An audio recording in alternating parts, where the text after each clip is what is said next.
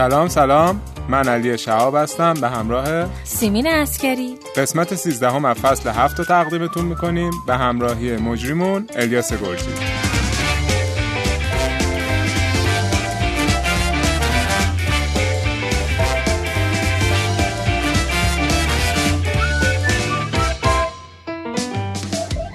آیا آدم مطیع و زیردستی هستید؟ آیا دیگران مسیر زندگی شما را کنترل می‌کنند؟ آیا دوست دارید همه اطرافیانتون از شما راضی باشند؟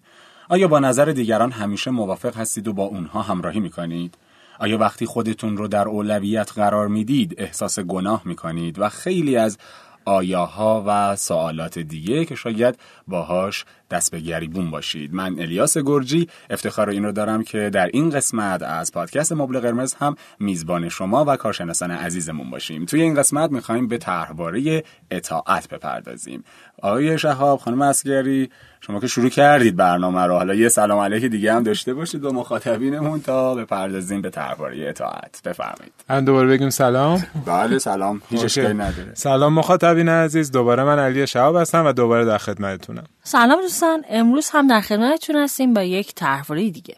بله خب، با این سوالاتی که من اول برنامه پرسیدم فکر میکنم تا حد زیادی معلوم شد، ضمن اون که خود اسم این طرحواره هم به نوعی گویا هست، طرحواره اطاعت.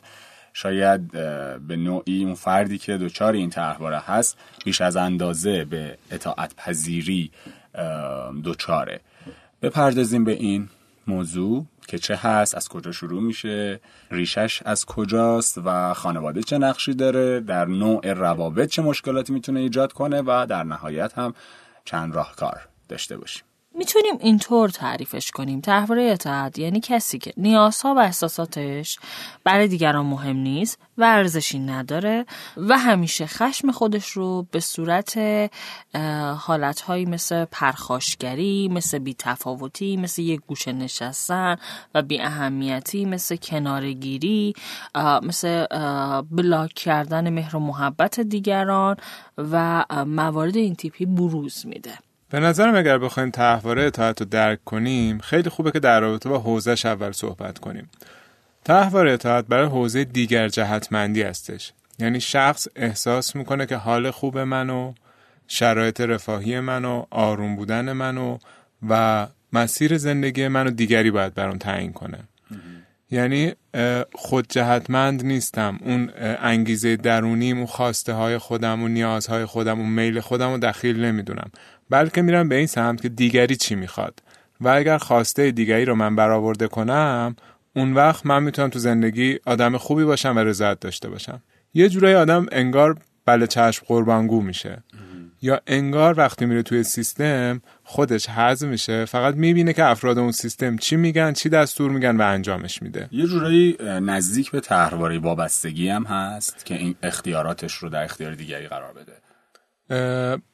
از لحاظ اینکه دیگری میاد مسیر ما رو مشخص میکنه بله، ولی ماهیتش متفاوته. چون که توی طرحواره اطاعت ما یک موضوع کلیدی داریم به نام خشم. یعنی من نمیخوام بگم باشه و این کارو دوست ندارم، تو رو درواسی میگم باشه یا میترسم نه بگم. به عنوان مثال شما توی کار کارمندی رو در نظر بگیر که مدیرش یه عالمه کار بهش میگه و این هم میگه باشه چشم انجام میدم. بعد حالا این میگیم جزء وظایف کاریش مدیرش گفته، دوستاش هم یه سری کار به عهده‌اش میذارن، اونا رو هم انجام میده، همکاراش از شرکت‌های دیگه هم کار بهش میگن میگه باشه. بعد تو خونه میشینه میبینه چهار یا پنج تا پروژه رو باید انجام بده که هیچ سود مالی براش نداره و هیچ نفع شخصی براش نداره و حتی ممکنه علاقه‌ای هم نداشته باشه، اما چون به آدم‌های مختلف باشه گفته توش گیر کرده و مدام عصبانی و خشمگینه از این بابت. آره، مخصوصا از دست خودش که چرا نتونستم نه بگم. مثلا یه دونه کیس بودش، این بنده خدا حتی توی روابط عاطفیش هم روش نمیشد نه بگه به بقیه. یعنی با یک شخصی، با یک پسری تو رابطه بود، بعد یکی دو تا دوستاش هم بودن که وقتی بهش میگفتن بیا پیشمون، بیا بریم مهمونی یا بیا با هم رابطه داشته باشیم، اونجا هم گیر میکرد میگفت باشه و خودش هیچ لذتی از اون رابطه نمیبرد و نمیخواست اون مثلا تایمو با اونا بگذرونه، ولی چون تو رو درواسی گیر میکرد و طرحواره اطاعت داشت میگفت باشه و هی باعث میشد که رابطهش با دوست پسرش بدتر بشه، ضعیفتر بشه و اون رابطه خودش، زندگی خودش، کیفیتش بیاد پایین. یا مثلا کسی دیگه ای بودش که این آدم کارش انجام پروژه های مختلف بود و به خودش می اومد می دید که پروژه درسیش و همکلاسیاش انداختن رو دوشش، یه پروژه رو استادش انداخته رو دوشش، یه پروژه رو همکاراش انداختن رو دوشش، یه پروژه هم یه آشنای قدیمی یه جا داشته افتاده رو دوشش، یه پروژه دیگه هم بوده که یه نفر که آشنای یه نفر بوده معرفی کرده، این باز گفته باشه و تو خونه میشست گریه میکرد و میگفت اینا رو من چجوری انجام بدم و احساس میکرد من باید به اینها بگم باشه و انجامش بدم، اگر ندم احساس خیلی بدی نسبت به خودم پیدا میکنم. به اینطوری در نظر بگیریم فردی که نیازهاشو نمیگه، عقایدشو نمیگه، احساساتشو نمیگه و اصلا فکر میکنه اونقدر ارزشمند نیست برای دیگران که بخواد بگه. یه حالتی که مثلا حساسیت بیش از حد داره نسبت به احساس دیگران، نسبت به رفتارهایی که با دیگران داره. آیا مثلا این حرفو زدم اون آدم احساس گناه میکنه؟ آیا مثلا این حرفو زدم اون آدم ناراحت نشه، تو کارش گیر نکنه، نکنه این رفتار من مثلا باعث بشه اون غمگین بشه، بعد غمگینی اون باعث بشه که اون با همسرش بد برخورد کنه، بعد در محیط کارش مثلا جور دیگه‌ای ارتباط بگیره با مشکل بشه. یه سناریو میسازه مدام برای دیگران و اینکه فکر میکنه اینقدر میتونه در احساسات دیگران تأثیر داشته باشه و به همین دلیل خودش رو باید ندید بگیره. زمانی که اینجوری خودش رو ندید میگیره، اتفاقی که میفته اینه که یه خشم درونی برای خودش داره. همیشه این خشمه رو تو حالتهای مختلفش میتونیم ببینیم و مثلا مواردی رو میبینیم افرادی که دائما مریض میشن، بدنی مثلا خسته و رنجور دارن، انقدر اون خشم رو درونی کرده، انقدر به خودش نسبت داده که از لحاظ بدنی هم علائم به اصطلاح روانشناسیش میشه سایکوسوماتیک یا روانتنی داره. دیگه بدن داره به ما آلارم نشون میده که تحمل این حجم از خشم رو نداره. اطاعت رو میتونیم در دو صورت ببینیم. یکی اطاعت از نیاز هاست، یعنی نیازها و تمایلات و تصمیمات و ترجیحات شخصی و اولویت‌های شخصی رو کلاً کنار میذاره. دومی اطاعت از هیجان هاست. هیجانات شخصی خودشو مثل غم، شادی، ناراحتی، مثلا خشم، همه اینا رو پس میزنه. خصوصا در مورد خشم این کارو خیلی زیاد انجام میده، یعنی مدام خشمای خودش رو پس میزنه که به شکل مدلی مثل مشکلات روانتنی، مدلی مثل گوشه نشینی یا گوشه‌گیری از روابط، یا مثلا هیجان‌های خیلی زیادی که بیرون میریزه، یا مثلا مدلی مثل سوء مصرف‌های مواد، مصرف بیش از حد الکل و موارد این تیپی میتونیم ببینیمش. حقیقتش اینه که این افراد انگار که خواسته خودشون و تمایلات خودشون کوچکترین ارزشی براشون نداره، فقط براشون مهمه که دیگری راضی باشه، دیگران خوشحال باشن. انگار همیشه رادار دارن، داره دورشون میگرده ببینه که کی از چی ممکنه خوشحال بشه و اون کار انجام بده. دقیقاً این مدلیه که بخوایم بگیم توی تیپی که این آدم ها میتونیم بگیم ناراحتی دارن، برشون سخته که در برابر درخواست دیگران نبگن، یا محدود با وجودی که اون خواسته بهشون محدودیت میده ولی اونم باز رعایت میکنن. سعی میکنن یعنی اولویت به دیگری باشه، حتی اگه درخواستشون منطقی هم نباشه باز جواب مثبت باید بدن، یعنی از خودشون بگذرن، به خودشون سختی بدن که دیگران حالشون خوب باشه. دقیقاً. عزیزی بودش که روی ماشین کار میکرد و یکی از دوستاش تازه دونه پیک زده بود، پیکه که مثلا باربری و حمله اینا رو چیز میکنن، نه اون پیک زدنه که دست دیدم ولی چشمم برق زد. یه پیک زده بود و هی زنگ میزد به این که بیا و این کار رو برای من انجام بده، بیا این مسیر رو برای من برو، بیا این سرویس رو برای من ببر. این آدم سختش بود چون به لحاظ مالی به نفعش نبود و اون مسیر جز مسیرهای دلخواهش نبود، ولی هی تو رفاقت گیر میکرد، تو معرفت گیر میکرد، هی به این فکر میکرد که این آدم نباید از من ناراحت بشه، هی میگفت باشه و میرفت انجام میداد. وقتی اومد با طرحواره اطاعت خودش روبرو شد و تصمیم گرفت که از این به بعد نه بگه اون جایی که نمیخواد، الان چند وقت هر وقت میاد من خیلی راحتم، خیلی آرومم، به هم میگه میگم نه نمیتونم ببخشید و اون کاری که بیشتر به صلاح خودم، بیشتر به سود خودم رو انجام میدم. حالا یه طرف قضیه این آدمیه که این تحواره رو داره. اون برای قضیه هم دیگه اون دوستش هم حالا وابده دیگه، این چیه ای بیا این کارو بکن اون کارو بکن. بعضی از آدم هم واقعا انگار خیلی دیگه انتظار دارن دیگه. که آره دیگران همش براشون میگن. یه بار دو بار یه کاری خواستی بنده خدا برات انجام داد، اونم فکر میکنم یه مشکلاتی میبایست داشته باشه کسی که این مدلیه که هی درخواست داره از این و اون، همون استحقاق شاید. دقیقاً خیلی عالی گفتی. من ارجاع میدم دقیقاً به اون پادکست اپیزود استحقاق ام. تو اونجا دقیقاً آدمایی رو داریم که مدام از دیگران طلبکارن، مدام احساس کنن دیگران باید نیازهای ما رو برآورده کنن، مدام به دیگران میگن که شما باید این کار برای من بکنی، باید اون کار برای من بکنی، و اگه طرف انجام نده ناراحت میشن، تنبیه میکنن. و معمولا اینا میان با آدمایی که اطاعت دارن، یا تو اپیزود بعدی صحبت میکنیم دربارش، خود قربانیگری یا ایثار دارن، یا تو اپیزود بعدی صحبت میکنیم پذیرش جویی دارن، چفت میشن. یعنی مثل دو تا تیکه پازله که به هم وصل میشن. این استحقاق داره، اونا هم انگار قسم خوردن که خواستهای دیگران رو برآورده کنن، اینا چفت میشن با هم یه تیم تشکیل میدن.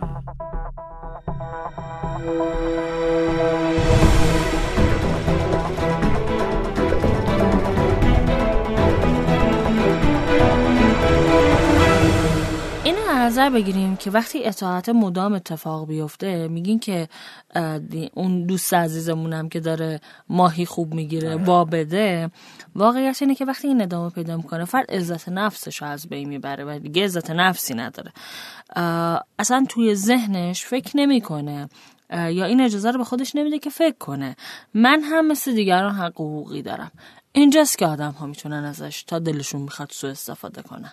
تو رابطه زناشویی همینو داریم. یعنی دقیقاً شما می‌بینی که زوجین طرفدار اطاعت داره، هر چی که طرف مقابلش میگه تو ظاهر هیچی نمیگه، انجام میده، اما درونی مدام عصبیه، مدام خشم داره، مدام خودخوری میکنه و مدام ناراضی از وضعیت زناشوییش. اما چون طرفدار اطاعت داره، باز طبق خاص طرف مقابل رفتار میکنه. مثلا همسرش یه مهمونی میبره اینو که این مهمونی خوشش نمیاد، اونجا بهش خوش نمیگذره، اما هیچ وقت هم اعتراض نمیکنه، میره اونجا ظاهرش رو خوب نشون میده، سعی میکنه برگزار کنه، اما توی طول مهمونی مدام داره نشخوار فکری میکنه، مدام ناراحته. وقتی میاد خونه همش میگه من چه بیارزشم، من چه به در نخورم، من چرا نمیتونم نه بگم.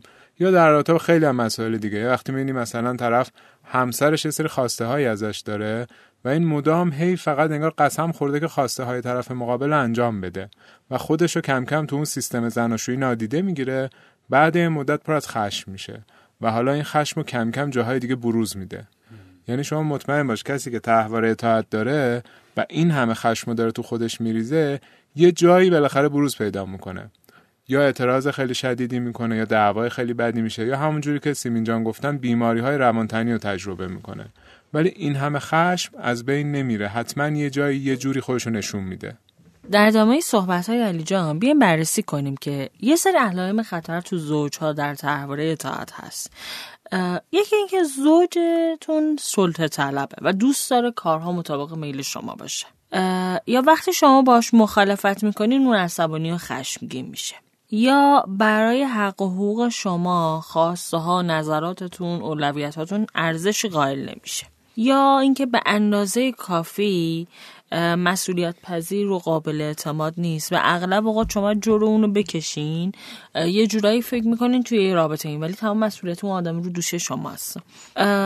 بیشتر اوقات اجازه میدین که اون برای شما تصمیم بگیره، چون شما هیچ پیشنهادی ندارید، هیچ گزینه‌ای که فکر کنید درخور باشه ندارید برای ارائه. وقتی شما کاری رو طبق خاصه خودتون انجام میدین، اون از شما کناره‌گیری میکنه، شما رو طرد میکنه، شما رو رها میکنه، یا آدم حساس و زودرنجیه و فکر میکنه شما باید همیشه مراعاتش رو بکنید.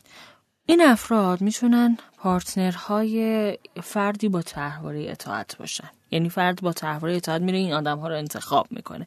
چرا؟ چون براش جذابه که با یک آدمی که منبع قدرته، با یک آدمی که میتونه مثلا به اون بگه چه کار کنه و چه احساسی داشته باشه، رابطه داشته باشه، به اون وابسته باشه تا اون براش تصمیم بگیره. دقیقاً کسی که فرمان بده و او فرمان بری کنه. آفرین. فقط یه چیزی من دوباره اینجا بگم که الان شاید خود مخاطبین عزیزمون هم متوجه شباهت بعضی از این ویژگی ها با طرحواره های دیگه شده باشن، مثلا استحقاق حالا یا طرحواره های دیگه، و اینکه لیبل به خودتون نزنید. این صرفاً برای آگاهی رسانیه، این که شما آشنا بشید یک مقدار با خودتون اگر این طرحواره دارید، و شناخت این طرحواره ها قطعاً با روان درمانگر هست. اگر احساس کردید که نیاز دارید حتماً به روانشناس مراجعه کنید. خیلی نکته خوبی رو گفتی، مرسی ازت الیاس. ببین، آدمی که طرحواره داره یه عمر با این دید اومده بالا و الان تا متوجه نشه که آها این جای کار غلطه، آگاه نمیشه به اون مسائلی که درون روانش داره میگذره. یعنی ممکنه که من تمام عمر طرحواره اطاعت رو داشته باشم و فکر کنم خب روتینش همینه دیگه، درستش همینه دیگه، و وقتی میرم توی جلسه قرار میگیرم تازه متوجه میشم که آها این انگار درست نیست، آها انگار من دارم این کارو میکنم، و تازه از اونجا تغییر شروع میشه. و این شباهتی هم که میگی کاملا درسته، ولی میگم یه سری ریزکاری‌ها داره که میتونه اینا رو متمایز کنه. مثلا توی طرحواره اطاعت اینی که طرف میگه باشه ولی درونی خشمگین و ناراحت متمایز کننده است. یعنی من چشمو میگم، باشه رو میگم، ولی زیرش به شدت خشمگینم و ناراحتم و دوست نداشتم این بله رو بگم. انگار یه چیزی منو مجبور میکنه، بهم دستور میدن بگم که باشه چشم، یا اطاعت میکنم حتما. یه سری چیزای همیشه که نمیتونه اون اطاعت رو درست انجام بده احتمالاً، چون خشمگین میشه یه جایی به هر حال دایو و این خودش باز آسیب رسانه دیگه. یعنی یه کاری رو قبول کرده که انجام بده، هر چند موافق نبوده، نتونسته به نتیجه برسونه و باز دوباره حالش بده که من نتونستم این کار انجام بدم. معمولاً خیلی وقتا این پروژه رو نصف نیمه میذاره، یعنی مثلا گیر میکنه. اینجا اگر با طرحواره مثل معیارهای سختگیرانه و امثال هم قاطی بشه که دیگه بدتریه، کاریو میپذیره، و چون خیلی وسواس هم داره که حتما خیلی خوب انجامش بدم، دیگه اصلا براش جهنمی رخ میده. یه چیز جالبی که افرادی که طرحواره اطاعت دارن تجربهش میکنن اینه که میترسن از اینکه خودخواه دیده بشن. بعد برای اینکه خودخواه دیده نشن همیشه خودشونو تو جمع‌ها پایین‌تر میارن و همیشه مثلا سعی میکنن نیازهای همه رو برآورده کنن، حال همه رو حواسش بهشون باشه و امثال هم. یعنی بسیار میترسن از این که نکنه خودخواه دیده بشم، که احتمالاً نگاه کنید توی گذشتهشون افرادی بوده که خودخواه بودن و نسبت به اونها بسیار خشم دارن. مثلا پدر یا مادر خودخواه بوده و اینها از ترس این که نکنه مثل مامان یا بابا بشم اومدن اون ساید قضیه رو انتخاب کردن و اونجوری دارن به خودشون آسیب میزنن. همیشه تعادل خوبه دیگه، نه این ور بوم نه اون ور بوم. یه نکته جالب دیگه هم که این افراد معمولاً دارن اینه که برای گرفتن حقشون تلاشی نمی کنن. صرفا یه بار میگن، طرف مقابل یه دونه تو روشون وایسه، یه دونه تو ذوقشون بزنه، یه دونه محکم جلوشون وایسه، سری میان عقب و پیگیری نمی کنن که حقشون رو بتونن بگیرن. میرن توی سکوت و خشم و خودخوری و غیره. یعنی خیلی از کارفرمایانی که دنبال سوء استفاده هستن لذت میبرن از کارمندایی با این طرحواره. طرف حقش رو نمیتونه هیچ وقت پیگیری کنه، هر چند بهش بگیم انجام میده. و همیشه هم دوست داره تون لول پایین باشه، هیچ وقت دوست نداره پیشرفت کنه بیاد بالا و بخواد جای مثلا رئیس رو بگیره یا معاون رو بگیره و امثال هم. از اونجایی که براشون جذابه که دیگران جاشون تصمیم بگیرن، انتخاب کنن و همه اینا، وقتی تحت کنترلن جالبه که احساس راحتی بیشتری داره. یعنی خیالشون راحته دیگه، کنترل میشن، جاشون تصمیم میگیرن و حالشون خوبه. همه تلاششون توی کل رابطه و کل زندگیشون اینه که دیگری عصبانی نشه، دیگری ناراحت نشه. و یه چیز جالب دیدیم که همیشه با همه سازگاری کامله. دیدین میگن که یه مثالی هم داریم متاسفانه در فرهنگمون که خواهی نشوی رسوا هم رنگ جماعت شو، کاملا داره میگه که اطاعت کن و اطاعت خب سازگاری داره، ولی فرقی خشمی داره نسبت به اینکه اگه من به صورت جدا و مستقل وجود ندارم و باید مدلی باشم که جمع هست. و تو همین راستا خواهی نشوی رسوا هم رنگ جماعت شو، هیچ وقت به خودشون اجازه نمیدن که مستقیما با چیزی که مخالف نظرشونه اعلام کنن و درباره مخالفتاشون صحبت کنن. همونطور که گفتیم سبک‌های مقابله مختلفی داریم با طرحواره دیگه. خب تسلیم، اجتناب، جبران افراطی. اونی که تسلیمه در قبال طرحواره اطاعت که خب مشخصه، یعنی همیشه اطاعت میکنه، همیشه میگه باشه و همیشه هر چی دیگران میگن علیرغم اینکه خودش دوست داشته باشه یا نداشته باشه انجام میده و خشم تجربه میکنه. یه سبک مقابله دیگه اجتنابه، یعنی اصلا فرار میکنن موقعیت هایی که کسی بخواد بهش چیزی بگه و بخواد اظهار نظری بکنه و قوی و مستقل وایسه سر حرفش. خودش رو اصلا تو موقعیتی قرار نمیده که چیزی بهش بگن و این چون نمیخواد انجام بده ولی تو رو درواسی قرار میگیره، مجبور میشه انجام بده اون کارو بکنه. یعنی اصلا کلا میان کنار مثلا اینکه موقعیت رو بر خودشون ایجاد نکنن. و اونایی که جبران افراطی دارن جالبن، اینا دیگه اسپارتاکوس میشن، یعنی کلا خیلی نافرمان میشن، اصلا مثلا دیگه اطاعت نمیکنن، میان مثلا کوچکترین چیزی بهشون میگه حتما طغیان میکنن، حتما سرکشی میکنن. و خب این همشون عکس العملی به کودکی ماست دیگه، اتفاقاتی که توی کودکیمون افتاده. آره، در مورد کودکی هم صحبت کنیم که از کجا شکل میگیره. حتما.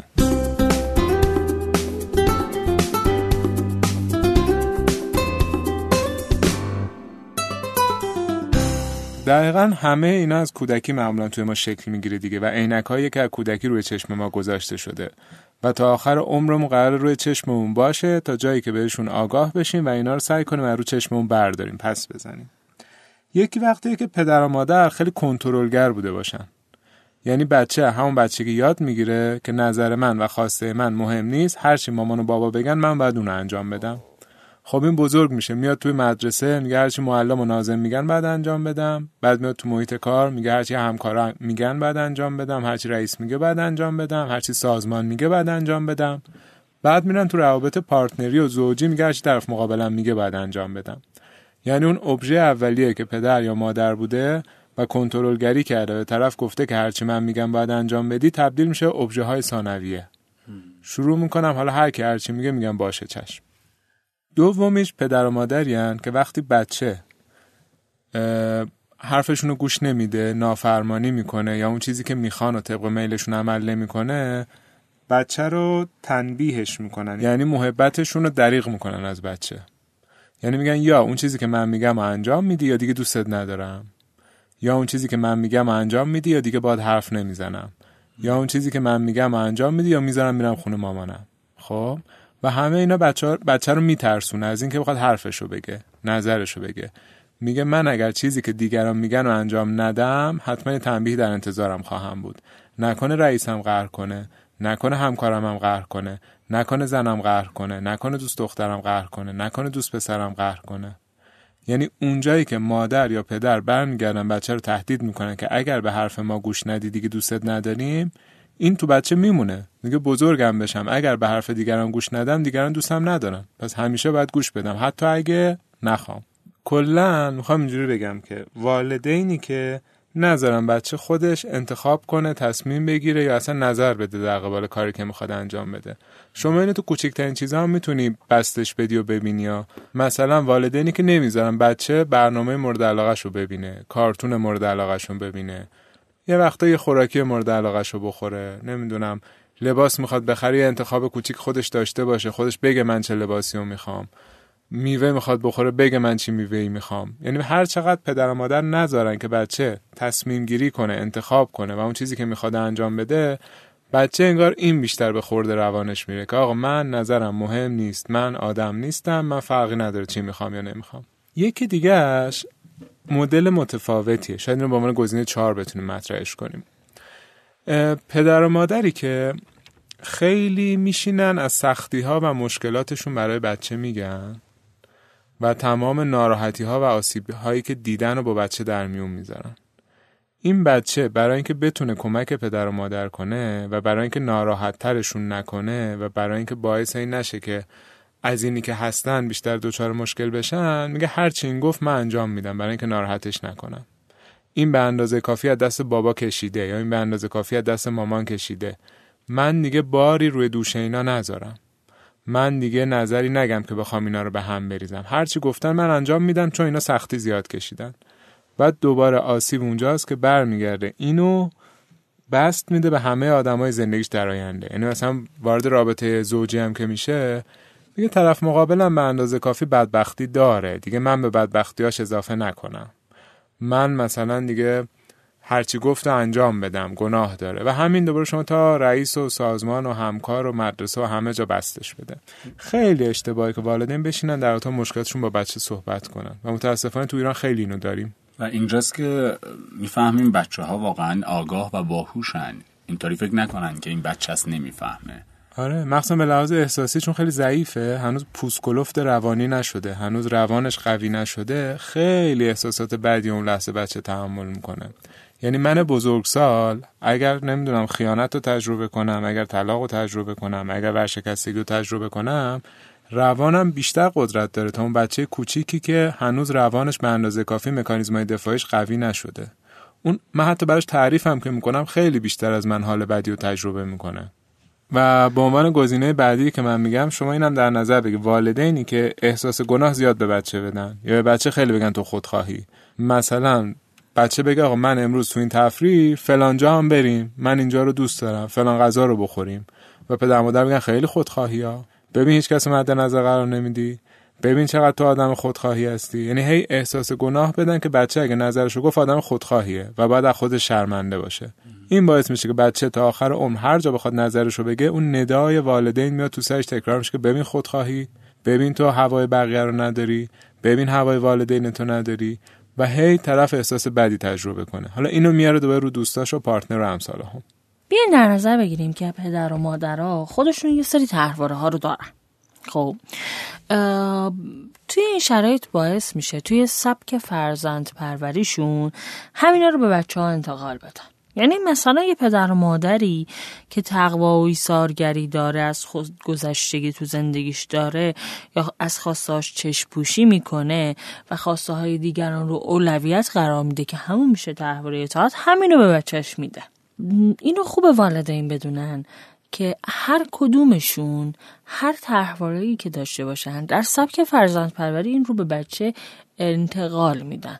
بهتره که قبل از اینکه بخوان فرزند پروری انجام بدن، ابتدا این موضوع رو در مورد خودشون بررسی کنن، طرحواره‌های خودشون رو اصلاح کنن و بعد برای بچه‌شون آموزش‌ها رو شروع کنن. مورد بعدیش این میتونه باشه توی کودکی خواسته ها و نظرات فرد مورد توجه دیگران نیست و همیشه اولویت با بقیه است.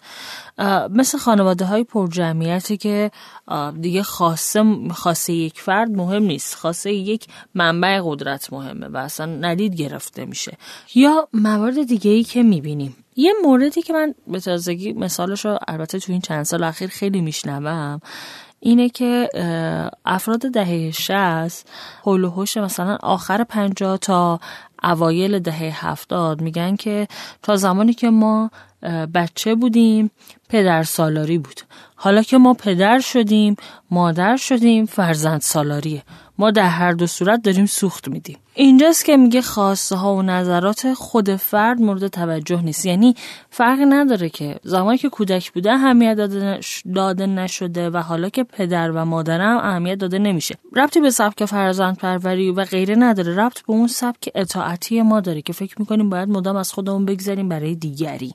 یا مورد دیگه توی خانواده های خیلی کنترلگر و سلطه‌گر میتونیم بگیم که کودک باید همیشه مراقب رفتارهاش باشه تا فلانی ناراحت نشه، که اگه فلانی ناراحت بشه کلا زندگی اینا تلخ میشه. آره، مثلا تو خانواده ایرانی خیلی داریم، همیشه یه عمه، یه خاله، یه عمو، یه دایی کی هستش که بهش برمیخوره و ناراحت میشه، ما جلوش باید یه جور دیگه باشیم تا اون آدم ناراحت نشه. مثلا خونه فلانی این کارو نکنی و عمو ناراحت میشه و اینا همش آسیب زا. یعنی ما میایم به خاطر اینکه دیگران رو راضی نگه داریم بچه خودمون رو داریم قربانی میکنیم. مرسی. و مهمتر استحقاق اون آدمی که ناراحت میشه هم تقویت میکنیم، یعنی بهش میگیم تو حق داری با ما اینجوری برخورد کنی. دقیقاً سیستم ما اصلا خودمون داریم این شکلی شکلش میدیم، تقویت میکنیم، ولی مدام هم شاکی و غر میزنیم که چرا اینجوریه. مورد بعدی که میتونه به این مسئله به نظر من ربط داشته باشه اینه که از والدین به خاطر اینکه توی کودکی بهشون آزادی نمیدادن عصبانی و ناراحتن. آزادی نمیده والد من، پدر من، مادر من که خودم باشم در خونه عمه یا عمو یا دایی یا خاله‌ای که در رأس هرم خانواده قرار داره. و مورد آخر میتونیم اینو بگیم، توی کودکی خواهر و برادرهای بزرگتر مثل والدین خواهر برادرهای کوچکتر رو مجبور به اطاعت میکنن. این سبک خانواده ها رو دیدین؟ دو تا بچه، یه بچه بزرگتر وجود داره، اونو تربیت میکنن، اون بقیه اینها رو تربیت میکنن. که سبک خیلی جذاب فرزندپروری در خانواده ایرانیه که داره به کودکان کوچیکتر اطاعت رو یاد میده در همون اولش. اسمش فرزند ولیگونه است، یعنی فرزندی که مثل ولیه.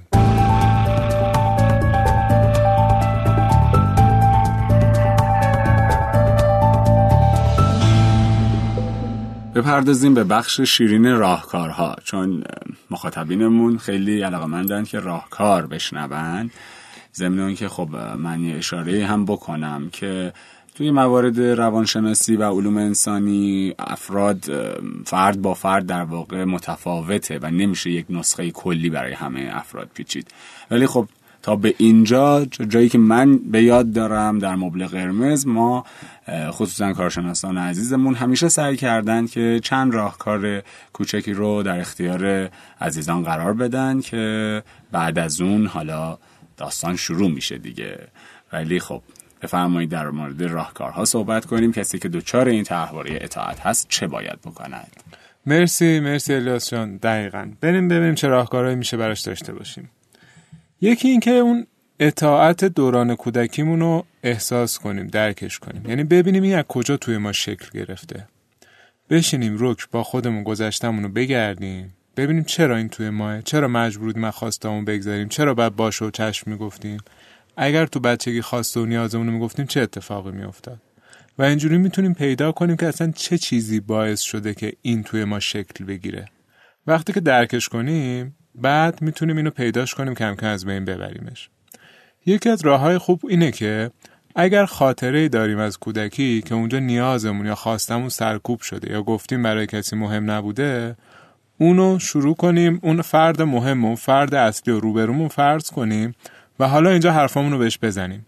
یعنی نیازی که آن مت مونده، ارضا نشده مونده توی کودکی، الان مت کنیم، ارضاش کنیم. طرف مقابلو به صورت نمادین میشونیم جلومون یا روی کاغذ در نظر میگیریم، براش مینویسیم من فلان چیزو میخواستم، تو چرا گوش ندادی؟ چرا من هر وقت فلان خواسته رو داشتم قرار بود که اینجوری با من برخورد بشه؟ چرا خواسته ها و نیازهای من مهم نبود؟ چرا همیشه به من یاد دادی که باید حواسم به دیگران باشه؟ و اینجوری تخلیه خشم اولیه داشته باشیم. به عنوان قدم دوم بگردیم ببینیم توی محل کار، خونه، مدرسه، دانشگاه، هر جایی که هستیم، خب کجا هاست که داریم از نیازهای خودمون میزنیم به خاطر دیگران؟ کجا هاست که داریم کوتاه میایم از خواسته های خودمون؟ کجا هاست که خودمون متوجه میشیم که کنترل رو دادیم دست فرد دیگه؟ اینا رو فهرستوار بنویسیم و اگر تونستیم چند تا نه بگیم. وقتی که روی طرحواره اطاعت کار میکنیم توی کلاس‌ها، اصلا برنامه سه چهار هفته کلاس همینه. برو این هفته دو سه تا نه خوشگل بگو، بیا برامون تعریف کن. و وقتی میری نه رو میگی، میای تعریف میکنی، دست میزنیم برات، تشویقت میکنیم. کاری که والدین نکردن. والدین بعد به من یاد میدادن که اونجایی که طبق خواستت نیست، وایسا و نه بگو، از خودت دفاع کن. ولی والدین بهم یاد ندادن. گفتن طرف ناراحت میشه، حالا قبول میکردی، حالا حرف نمیزدی.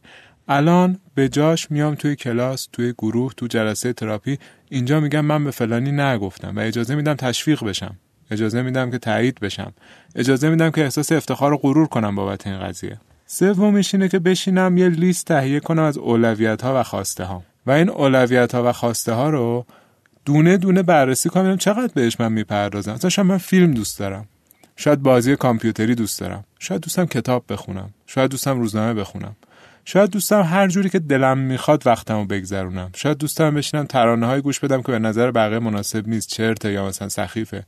شاید موسیقی پاپ دوست دارم، شاید راک دوست دارم، شاید متال دوست دارم، شاید سنتی دوست دارم. به کسی چه ربطی داره؟ ببینم چقدر اون چیزایی که واقعا علاقه من هست و تو طول روز انجامش میدم و چقدر دارم خودمو ندید میگیرم به خاطر دیگران. بیاین یه فهرست از کارهایی که برای دیگران انجام دادید، یا چیزایی که بهشون بخشیدید، یا مواردی که در حقشون کمک کردید تهیه کنید. مثلا حتی بیاین دریافتی یا اون کارهایی که اونا برای شما انجام دادن رو با خودتون فهرست کنید. به نسبت این که چه چیزی دادین و چه چیزی گرفتین توجه کنید. این فهرستی که درست کردین همسرتون هست، خانوادتون هست، فرزندتون، دوستتون، همکارتون و همه کسایی که باش در ارتباطین و مراوده دارین. برای هر کدومشون دو تا ستون در نظر بگیرین، بعد ببینین که چه اندازه شما دهنده هستید به چه اندازه گیرنده. این دو ستون باید به تعادل برسه، یعنی به همون میزانی که به دیگری کمک میکنی به همون میزان هم بگیری این رو، چون در اون شرایط تو داری فقط اطاعت رو ادامه میدی و خودت رو حذف کردی. تو مورد بعدی افراد میتونیم اینجوری بگیم که افرادی که با تحویل اطاعت به دیگران واکنش نشون میدن و ارتباط دارن یه پرخاشای زیری زیرکی دارن. برای اینکه بخوان ناراحتی و خشمشون رو ابراز کنن میان پرخاشگری میکنن. مثلا قراره که یه کاری انجام بدن یادشون میره و به اون آدم میگن یادم رفت، یا مثلا دیر میرسن، یا خیلی کارهای دیگر که باید بر اون زمان انجام بدن به واسطه این پرخاشگری های زیرزیرکی حذف میکنن یا نشون میدن به اون آدم. خودشون رو وادار کنن به جای پرخاشگری نیازها و خواسته هاشون رو بیان کنن و ناراحتی هاشون رو در این موارد اعلام کنن. با خواسته های کم و کوچیک شروع کنن تا بتونن اعلام کنن، تا به یه جرأتمندی برسن برای اعلام کردن اینها. در مورد بعدی میتونیم بگیم تمرین کنن تا از دیگران درخواست داشته باشن، درخواست کمک، اهمیت و اون توجهی که به دیگران قائلن. در مورد خودشون بیشتر حرف بزنن. توجه کنیم که وقتی این کار رو انجام میدیم یه احساس آشفتگی و اضطراب دارن و کاملا طبیعیه، چون دارن خلاف قواعد ذهنی و باورهاشون حرکت میکنن. اما همین کار رو انجام بدن و نگران نباشن، اشکالی نداره. درباره مشکلاتشون حرف بزنن، از اونها کمک بگیرن و ازشون اولویت بخوان. این کار خودش باعث میشه که ارتباطهای اونها نزدیکتر بشه، با آدمها ارتباط بهتری رو بتونن کسب کنن. اگر هم که مثلا دوستی دارن که دوست نداره حرفشون رو بشنوه، دوست نداره کمکشون کنه، دوست نداره همراه اونها باشه و فقط دوست داره گیرنده باشه، تو رابطه با اون آدمه یکم فکر کنن، ببینن آیا این آدم خودش کسی نیست که تحویل اطاعت منو داره فعال میکنه. حالا انتخاب من اینه که بذارم این کار رو ادامه بده، انتخابم اینه که استاپ کنم و بیستم و ناراحتی ما کنم و خواسته ها و نیاز هم رو بگم. یکی دیگر راهکارا میتونه این باشه که آدم های سمی اطرافمون رو پیدا کنیم، کات کنیم. خب مثلا من میبینم یه دوستی دارم همیشه بارش رو دوش منه، من باید همه کاراشو انجام بدم، من باید همه چیزاشو جمع کنم، من باید همه داستاناشو پیگیری کنم. میفهمم یه آدم سمیه دیگه، این چرخه چرخه غلطیه، باید حذفش کنم. یا میبینم فامیلی داریم همش از من توقع داره، من باید قصه همه چی این آدمو بخورم، انگار همه کار این آدمو من باید هندل کنم، کاتش میکنم. حتی اگر مثلا ارتباط خانوادگی داریم باید یه جای تصمیم بگیرم، منم آدمم، قرار نیستش که به خاطر خانواده من نادیده گرفته بشم یا بی‌ارزش بشم. یه وقتی هست که من به اعضای خانواده‌ام کمک میکنم، دوستشون دارم، کنارشونم، ولی یه وقتی هست میبینم نه، چرخه چرخه سوء استفاده است، باید اینو به تعادل حتما برگردونم. بعد اینکه کلا این پیشنویس مزخرف که همه باید از من راضی بشن و یه جا پاک کنم بذارم کنار. یعنی واقعا با این طرز تفکر که همه باید از من راضی باشن هیچ چیزی به جز خراب کردن و فرصت زیستن خودم برای خودم برمغان نمیارم. آره من بر رابطم با دیگران خوب باشه، باید بتونم تعامل اجتماعی داشته باشم، اما اگر بخوام همه رو راضی نگه دارم معلومه که دوچار مشکل میشم. هر کسی یه سلیقه‌ای داره. و حالا دیگه بریم اینو بس کنیم به آدمای سمی که توی مورد قبلی گفتم که بعضی راضی کردنشون با اینه که حتما باجی بدی، یه سرویسی بدی، از خودت بزنی براشون، یا کاری انجام بدی که نباید انجام بدی. به عنوان مثال من هر وقت میرم اونجا چون اون گل میکشه منم باید کنارش بشینم گل بکشم. خب اشتباس چرخه. من هر وقت میرم اونجا باید رابطه جنسی باش برقرار کنم. خب اشتباس چرخه. اینها رو آدم باید پیدا کنه و قطع کنه. و اینکه حتما بگردم ببینم اصلا تو روابط قبلیم این داستان بوده یا نه. یعنی اگه ببینم تو روابط قبلیم همیشه من خودم زدم و همیشه دوچار محرومیت بودم و همیشه حرف نزدم و همیشه هرچی گفتن گفتم باشه، بیام یه جا پامو صفر بزنم و از اینجا به بعد رابطه هامو درست کنم. و در کنارش ما افراد سمی رو گفتیم، این بار اگر دیدیم کسی هست که همدل بخشی از مسئولیت‌ها رو خودش به عهده میگیره، کمکمون میکنه، اینجوری نیست که همه بارا رو بخواد بندازه گردن من، اینجوری نیستش که همه کاراشو من مجبورشم انجام بدم، نه انگار اون هم پا به پاس پارتنریو میفهمه، پنجا پنجا داریم با هم کار انجام میدیم، روابطم با این آدمو بیشتر کنم. اصلا بدی تحوارها اینه که من وقتی که مثلا تحوار اطاعت دارم دورم پر میشه از آدمایی که همه کاراشونو میندازن گردن من و دید من به جهانی میشه که همه آدما همینجورین، همه دوستا اینجورین، همه پسرا اینجورین. دورش پر میشه یا خودش میره سراغ همچون آدمایی؟ خودش دورش اینجوری پر میکنه. آه. دقیقاً. و نمیره اصلا جامعه کسایی که متفاوت با طرحوارشن دوست انتخاب کنه. اما مگه میشه همه آدما یه جور باشن؟ ولی ما اگه بخوایم الان تو ذهن خودمون با خودمون رک باشیم، معمولا همچین پیش‌نویس‌هایی داریم. همه دخترها فلانن، همه پسرها اینجورین، همه دوستا اینجورین، همه فامیلا اینجورین. آره. ولی نیست، کرباس‌های مختلفی هستن و اینو باید توی انتخاب‌های خودمون دقت کنیم. گاهن شده حتی نشستیم مثلا کسی که میگه همه دخترها اینجورین، گفتیم بیا یکی یکی کسایی که تو باشون دوست بودیم و لیست کنیم، مثلا هشت یا هفت نفر شده.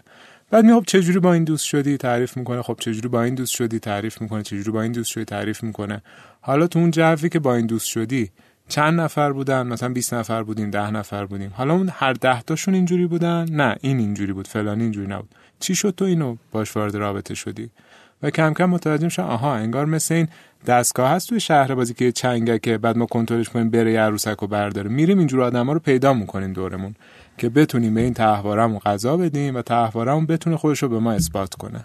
مورد آخر رو میتونیم اینجوری بگیم: یک کارت برای خودتون تهیه کنید. روی اون کارت برای خودتون یادداشت کنید که هر وقت دیگران بخوان منو تو رو دروایسی قرار بدن یا بخوان از من چیزی رو طلب کنن، من انجامش میدم. و اینو همراه خودتون داشته باشید که ببینید عکس العملتون چطوره و تغییرش بدید. به خودتون یادآوری کنید که عکس العمل شما چی میتونه باشه و تغییرش بدید در لحظه. اینو در نظر داشته باشید، تغییر طرحوارها یعنی تغییر تمام سالهای عمری که شما این گونه زندگی کردید. پس کار سختیه. فکر نکنید فقط با یکی دو بار اقدام کردن این کار امکان پذیره. هر از گاهی برگردید، مرور کنید، ببینید در چه نقطه‌ای بودید زمانی که شروع کردید و الان در چه موقعیتی هستید. تغییر خودتون رو ببینید، به خودتون پاداش بدید، خودتون رو امیدوار کنید به اینکه ادامه بدید. ممنونم. خیلی هم خوب و عالی. خب به پایان این قسمت هم رسیدیم. شما که برنامه رو شروع کردین، می‌خواید پایانش هم با شما باشه. مرسی. برنامه ما رو سابسکرایب کنید، حتما گوشش بدید و اینکه کامنت بذارید. کلی انرژی میگیریم. خب واقعا میگم، من هر بار که میبینم کسی نظر گذاشته واقعا این نشون میده که ما رو گوش دادید، کامل گوش دادید و براتون مهم بوده. و اگر رضایت داشتید ما رو به دوستانتون معرفی کنید. بله, بله. و اگر خواستید با کارشناسای برنامه در ارتباط باشید، آخه قرار من این دفعه تموم کنم. اگر خواستید با مجری برنامه در ارتباط باشید، آدرس اینستاشون رو میفرمایید، باهاشون میتونید ارتباط بگیرید. ولی نه، ما آدرس کارشناسای برنامه رو تو کپشن هم قرار میدیم. حتما ما رو دنبال کنید در قسمت‌های باقی مانده. فعلا خدا نگهدار.